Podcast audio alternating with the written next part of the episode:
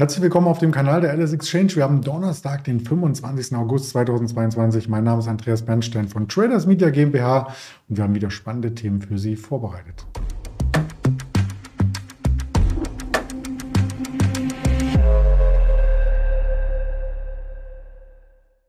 Natürlich auch mit einem Gesprächspartner im Marktinterview haben wir heute den Ingmar Königshofen, wie fast jeden Donnerstag und zuvor natürlich noch der Risikohinweis, denn all das, was wir hier darbieten, ist reine Information, keine Handelsempfehlung, keine Anlageberatung. Und dann nehmen wir den Ingmar gleich mal dazu. Hallo Ingmar. Hallo Andreas. Ja, der DAX ist ziemlich volatil. Das dürfte dir als Trader doch gefallen, oder? Ja, also wunderbar. Äh, für, fürs Trading ist das natürlich super. Ich hatte gestern Abend lustigerweise noch ein Gespräch, dass einige gesagt haben, ja, in den Sommermonaten kann man ja mal etwas ruhiger angehen lassen. Und da habe ich genau das gesagt. In der aktuellen Marktphase finde ich das überhaupt nicht. Ähm, normalerweise ist es ja wirklich häufig so, dass gerade in den Sommermonaten mal etwas Ruhe einkehrt, aber dieses Jahr und natürlich auch in anderen einzelnen Jahren in der Vergangenheit, aber gerade auch wieder dieses Jahr ist die Volatilität im DAX wieder sehr hoch und da bieten sich als Trader natürlich viele Chancen, wie du gerade schon angesprochen hast. So ein paar Randmarken haben wir gesehen in der Vergangenheit. Also die 14.000 nicht ganz erreicht letzte Woche, diese Woche die 13.000 nicht ganz erreicht, macht summa summarum 900 Punkte Schwankung. In welche Richtung schwankt es denn als nächstes? Also mittelfristig bin ich natürlich weiterhin davon überzeugt, dass der Markt weiter zurückkommen wird. Aber ja, die Volatilität, wir haben es gerade schon angesprochen, ist sehr hoch. Wir standen quasi nahe bei der 14.000 Punkte Marke und ich hatte ja auch hier in den Videos immer wieder gesagt, dass ich in diesem ja, Aufwärtstrend äh, weitere Short-Positionen aufgebaut habe. Das ist ja immer die Frage, wie man vorgeht. Ich staffel mich sozusagen gerne rein. Also ich kaufe nicht auf einen Schlag eine Short-Position und warte einfach mal ab, was passiert, sondern wenn der Markt dann auch gegen mich läuft, dann kaufe ich auch Position nach. Es muss ja immer zum Risiko-Money-Management und zu der Gesamtpositionsgröße passen. Und dann kann man natürlich noch weitere Short-Positionen aufbauen, dann teilweise auch mit kleineren Hebeln oder eben auch mit anderen Produktgattungen, wie man das Ganze umsetzen kann. Und ich hatte es ja schon beim letzten ähm, Video auch gesagt, beim letzten Interview, dass der ein oder andere schon nervös wurde, als wir an die 14.000 Punkte Mark rangelaufen sind. Auf einmal hieß es, naja, wie kann man jetzt noch Short sein? Es steigt ja immer nur noch. Und lustigerweise hat man auch sehr viel gelesen äh, von äh, vermeintlichen Experten, die gesagt haben, naja, der Bärenmarkt ist vorbei, jetzt sind wir im neuen Bullenmarkt und es geht jetzt wieder weiter aufwärts. Und just in dem Augenblick ist der Markt richtig äh, einge eingebrochen, fast 1000 Punkte ging es abwärts, also 900 Punkte in etwa, ist es dann äh, deutlich nochmal abgerutscht. Und jetzt als wir oder wenn wir schon 900 Punkte gefallen sind, kommen auf einmal wieder viele und sagen, na jetzt müsstest du weiter fallen. Also kurzfristig wäre ich da immer sehr vorsichtig, diese Marktstimmung zu sehr aufzusaugen, sondern würde immer versuchen, mich da so ein bisschen von loszukoppeln und eher teilweise auch das Gegenteil zu machen, was aktuell das Sentiment widerspiegelt. Heißt also, wir sind jetzt zuletzt an die 13.100 Punkte Marke herangelaufen und gerade in diesem Bereich 13.000 bis 13.100 haben wir natürlich eine deutliche Unterstützungszone und ich bin schon davon ausgegangen, dass es da nochmal einen Rebound ge geben wird. Den hat es jetzt auch gegeben und jetzt versuche ich eben, wenn wir in Richtung 13.400 ansteigen sollten, dort wieder neue Short-Positionen aufzubauen, weil so un, rund um 13.400 haben wir jetzt wieder einen Widerstandsbereich. Und ich habe es eben schon gesagt, ich gehe mittelfristig davon aus, dass wir eher weiter runterlaufen werden und die 13.000 Punkte Marke dann auch wieder nach unten durchbrechen. Aber ich versuche eben sozusagen die Wellen mitzunehmen. Short-Positionen wurden abgebaut. Jetzt, wenn der Markt wieder steigt, werden wieder Short-Positionen aufgebaut, um dann die nächste Welle wieder möglichst gut reiten zu können. Und die Saisonalität und der Vierjahreswahlzyklus, die zeigen weiterhin bis Ende September teilweise sogar bis Ende Oktober weiterhin abwärts.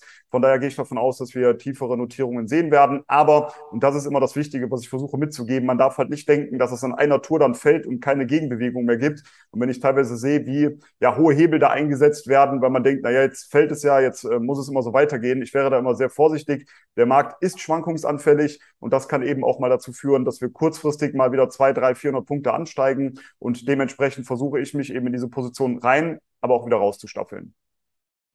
Ja, und dann kommen natürlich auch immer verschiedene Wirtschaftsdaten mit ins Kalkül. Wir haben heute schon zwei wichtige aus Deutschland bekommen. Zum einen das Bruttoinlandsprodukt, 0,1 Prozent Wachstum. Juhu, also keine Rezession. Das darf man doch eigentlich feiern. Genau, das war ja auch positiv aufgenommen worden. Deshalb ist der Markt ja wohl heute Morgen auch zunächst einmal angestiegen, bröckelt jetzt wieder so ein bisschen vor sich hin, also bröckelt eher ab. Aber genau, das BIP äh, ist um 0,1 Prozent gestiegen. Da ist man ja von einer Stagnation im Endeffekt ausgegangen. Also das war schon mal positiv. Und dann auch der IFO äh, ähm, Geschäftsklimaindex, der war auch etwas besser als erwartet. Ähm, also er ist zwar schlecht, aber äh, man hat noch Schlechteres erwartet und dementsprechend, ich gucke gerade nochmal, er war jetzt bei 88,5 und man hatte Erwartungen von 86,8, also war dann doch besser und dementsprechend hat der Markt das, davon zunächst einmal profitiert, aber es kommen natürlich dann auch schon direkt erste Aussagen mit, dass viele Experten davon ausgehen, dass es dann im nächsten Quartal wieder schlechter werden wird. Ja, und der DAX kommt auch zurück. Aktueller Stand 13,225. Also da ist jetzt auch das Gap zu gestern wieder geschlossen und die Aufschläge vom Morgen, ich möchte nicht sagen verpufft, aber die kommen zurück, ähnlich wie das Sentiment in den USA. Das hat es ja fast in den Bereich der Gier geschafft und jetzt wieder in Richtung Angst laufend. Es war sogar äh, mal kurz in Gier, in den Gierbereich. Mhm. Ich glaube, um einen, äh, um einen Zähler sozusagen hat es reingeschafft. Und äh, da hatte ich auch in verschiedenen Webinaren immer wieder darauf hingewiesen, dass ich gesagt habe, so, jetzt haben wir sogar auch noch das Sentiment jetzt, was jetzt wieder ähm, ja, sehr positiv ist und die Gier zurückgekehrt ist. Und da kon konnte man natürlich eine Short-Position aufbauen. Und das ist eben das, was ich eben gesagt habe. Man sollte versuchen, sich nicht davon so anstecken zu lassen. Wir können ja noch mal zurückdenken vor zwei, drei Monaten, als die Märkte sehr stark eingebrochen sind. Und ja, wo war denn da das Sentiment? Das war die ganze Zeit im extremen Angstbereich. Und auf einmal gab es diese Gegenbewegung. Und jetzt eben haben wir das zuletzt wieder gesehen. Ja, die ja, Anleger kamen zurück, waren sehr optimistisch und auf einmal bröckelt der Markt auch wieder ab. Aber wir sind jetzt natürlich irgendwo so ein bisschen im neutralen Bereich. Vom Sentiment her gibt es da gar nicht so viel zu, zu sagen. Äh, wenn man da auf Extreme achten möchte, dann musste man natürlich warten, bis das Pendel eher in die eine oder andere Richtung ausschlägt. Ja, das Pendel bei Delivery Hero, das ist die erste Aktie, die wir besprechen wollen, das schlug bisher nur nach unten aus, die letzten Quartale. Und damit ist noch kein Ende in Sicht. Genau, äh, so kann man das natürlich ausdrücken. Und hier gab es auch einen äh, Milliardenverlust mal wieder, die ersten sechs Monate des Jahres wurde ein Verlust von 1,47 Milliarden Euro produziert. Also das ist natürlich, das sind wahnsinnige Hausnummern.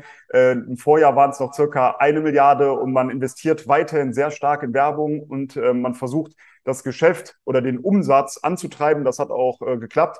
Und ja, die hohen Kosten, die eben da aufkommen, die ja, drücken natürlich auf das Ergebnis. Deshalb dieser Milliardenverlust, der jetzt hier entstanden ist. Man muss sagen, die Aktie hat sich sogar relativ robust noch gehalten, war eben ungefähr zweieinhalb Prozent im Minus. Ähm, das heißt also, das war auch das, was in etwa erwartet wurde.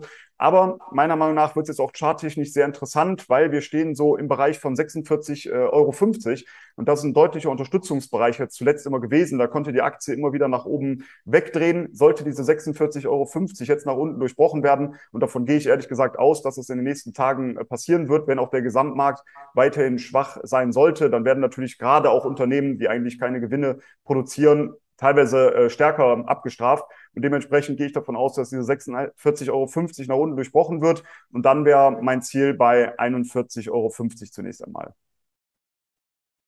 Ja, das sind doch nochmal Aussichten, äh, mit denen man arbeiten kann als Trader, dass man sich vorher einen Plan macht und ja, wenn der Plan dann eintritt, ähm, dann freut man sich äh, sehr. Ich habe auch noch einen weiteren Plan gehabt und zwar beim Blick auf die äh, Chip-Hersteller, insbesondere den wertvollsten Chip-Konzern der Welt. Nvidia hat gemeldet und da wundert es nicht, dass die ähnlich leiden wie die anderen in der Branche.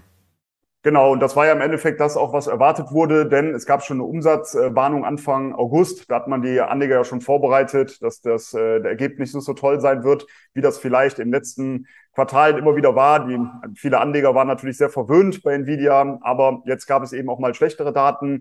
Der Umsatz, der ist zwar um drei Prozent angestiegen, das wurde auch so erwartet und der Gewinn die Aktie, der lag bei 51 Cent, 51 US-Dollar Cent, muss man dazu sagen. Erwartung war hier 53 US-Dollar Cent und gerade im Gaming-Bereich, da hat man einen ordentlichen Umsatzeinbruch von 33 Prozent hingenommen oder hinnehmen müssen. Aber wie gesagt, das war natürlich etwas, was auch schon äh, so erwartet wurde.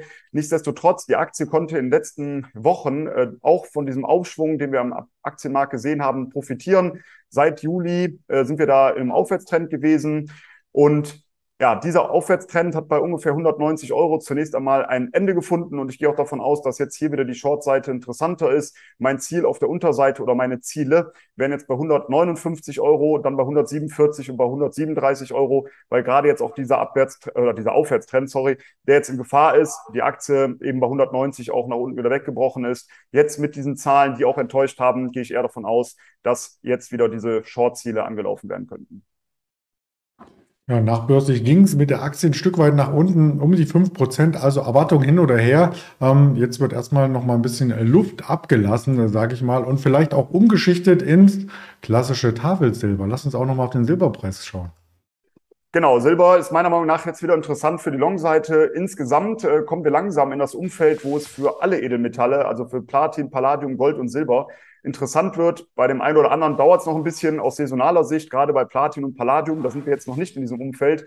Aber bei Gold zum Beispiel sind wir jetzt schon in einer starken saisonalen Phase. Bei Silber beginnt das jetzt auch langsam. Und äh, wenn ich mir noch andere Vorfilter anschaue, wie zum Beispiel das Sentiment, über das wir eben schon gesprochen haben beim DAX oder bei den US-Märkten, da sieht man eben beim Silberpreis aufgrund der Tatsache, dass ähm, ja, das Edelmetall so stark äh, gelitten hat in den letzten Monaten, ist eben auch das Sentiment, also die Marktstimmung extrem negativ. Das als Kontraindikator zeigt schon mal an, dass die Long-Seite zu favorisieren ist. Und wenn man sich die COT-Daten, also den Commitments of Traders Report aus den USA anschaut, der ist meiner Meinung nach auch bullig zu werten. Und dementsprechend möchte ich jetzt eher wieder auf der Long-Seite unterwegs sein.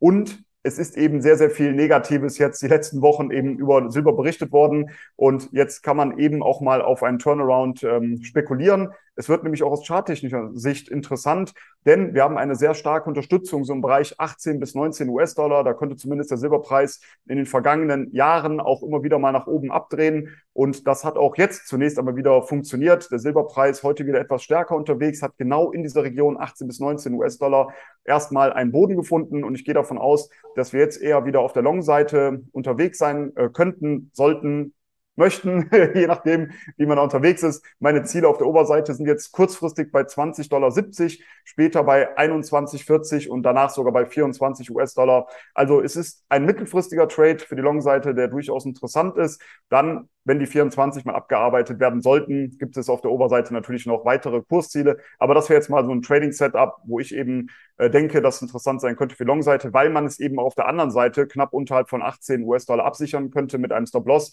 wenn man eben sagt, okay, jetzt ist diese Region erstmal unterbrochen, unterschritten worden, jetzt äh, geht es vielleicht noch eine Stufe abwärts, kann man eben knapp unterhalb von 18 Dollar einen Stop setzen. Und vielleicht da auch noch einen kleinen Tipp dann vielleicht nicht direkt den Stop bei 17,99 Dollar setzen, sondern schon noch ein bisschen Puffer lassen, weil man sieht schon oft im Markt, dass es auch so einen kurzen Dip mal unter eine solche Region gibt und eine Unterstützungszone. Das heißt, meine Idee wäre da eher zum Beispiel einen Stop bei 17,50 Dollar zu setzen.